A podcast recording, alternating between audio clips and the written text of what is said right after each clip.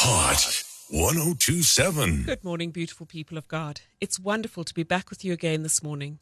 You're listening to Sunrise with Shona on Hot 1027. Now, I'm sure, like me, in Gauteng at least, you've enjoyed some slightly warmer days. I do wonder what sort of week you've had. And I must just say, please be careful and look after yourselves.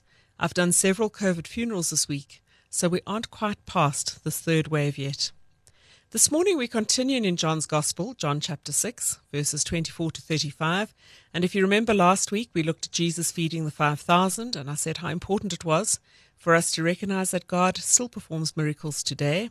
And we looked at Jesus walking on water. Today we pick up the narrative. And what was interesting for me this time, and you know, that's what I love about scripture, it's so alive, it's always different.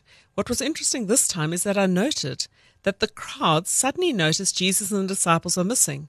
And I found that interesting. Why didn't they see Jesus and the disciples leaving? They were all together after all.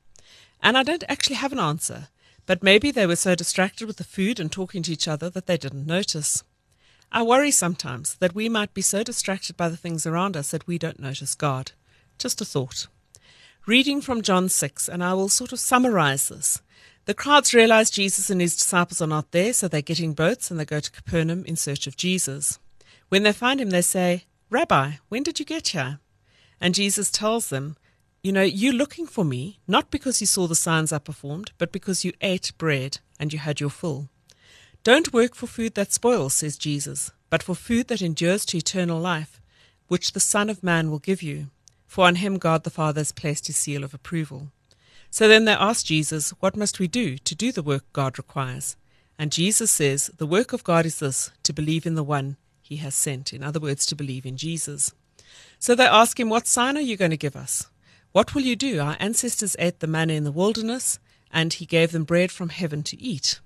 And Jesus says, Very truly I tell you, it is not Moses who's given you the bread from heaven, but God who gives you the true bread from heaven. For the bread of God is the bread that comes down from heaven and gives life to the world. And so they say, Always give us this bread. And Jesus declares, I am the bread of life. Whoever comes to me will never go hungry, and whoever believes in me will never be thirsty. Can you imagine never being hungry, never being thirsty again? Hot 1027. This morning I'm looking at John chapter 6, verses 24 to 35. Then Jesus declared, I am the bread of life. Whoever comes to me will never go hungry, and whoever believes in me will never be thirsty. Placing this reading in context, the people have followed Jesus and are expecting another miracle feeding with material bread. After all, Jesus had just fed 5,000 men, plus the women and children, with five barley loaves and two fish. Instead of more bread, they got Jesus, and their hearts become conflicted. Now, in my own experience of following Jesus, Jesus does bring peace and joy and love, but sometimes Jesus awakens us by challenging us and making us uncomfortable so we have to seek a deeper truth and are more open to God. We may feel that as conflict between what is and what might be, and as we feel that, um, we also feel that the conflict between our understanding and His understanding, between knowing about Jesus and really knowing Jesus.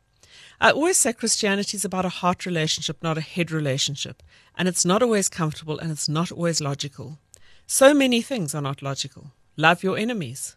Forgive. Don't worry turn the other cheek. Yet when we put them into practice, God does the work with us and we are set free to enjoy abundant life. So in today's reading, he's challenging the people to consider what kind of bread they're seeking and eating, perishable or imperishable. Then he declares himself to be the bread of life, the living bread that came down from heaven. And that's when the conflict starts. The Jews begin to complain. He didn't come from heaven. We know who he is. It's Mary and Joseph's boy. They know facts about Jesus, but they don't actually know Jesus.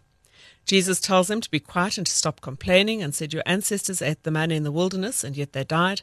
I am the living bread that came down from heaven. Whoever eats of this bread will live forever, and the bread I will give for the life of the world is my own flesh. Jesus offers them a choice living bread or manna, life or death. It's the same choice all of us have each and every day. So, why all the conflict? What's really going on?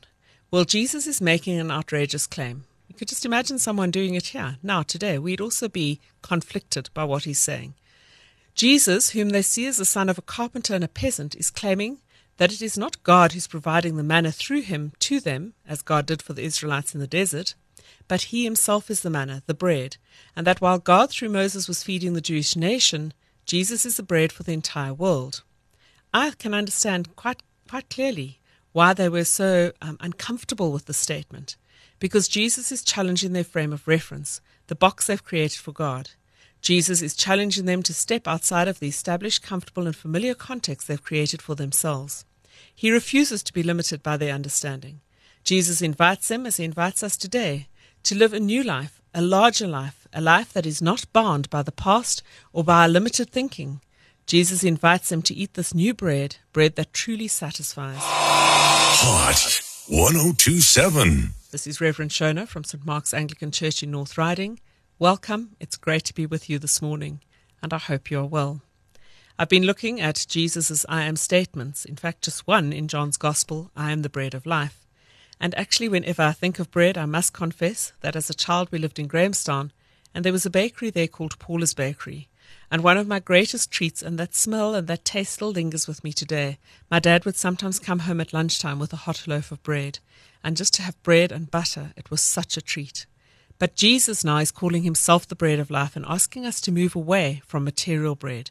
He's asking them, the people around him there, to reframe their thinking, as God often asks us to reframe ours. And I wonder if you, like me, often have to rethink think and reframe your understanding of God as God does things that surprise you. I know I'm frequently surprised by God. I have found that we need to be open to all possibilities, as God is infinitely more than we can understand or even imagine. When we accept this, I found that I'm less conflicted, less judgmental, less stressed, and I experience that deep peace that passes all understanding. God is all and in all, and therefore I can relax and just do what I need to do and let God do the rest. God is all in all. We can relax, do what we can do, and let God do the rest. And so we often blame outside sources for our conflict, when in fact the conflict is within us. We see this with Jews who get angry with Jesus because he's challenging them to move outside of their comfort zone and see and think differently. We see it in ourselves. It's much easier to blame someone else rather than to change yourself. We need to be careful that we do not use our frame of reference to try to control, limit, or exclude God. We need to ask God for a frame of reference that originates within God, not with ourselves, not with other people, Sometimes our past and things we've done and experienced prevent us from eating the bread of life because we feel we are not worthy and we've been conditioned into thinking a certain way. Jesus is the bread of life, the living bread. All of us are offered the opportunity to receive freely from Jesus.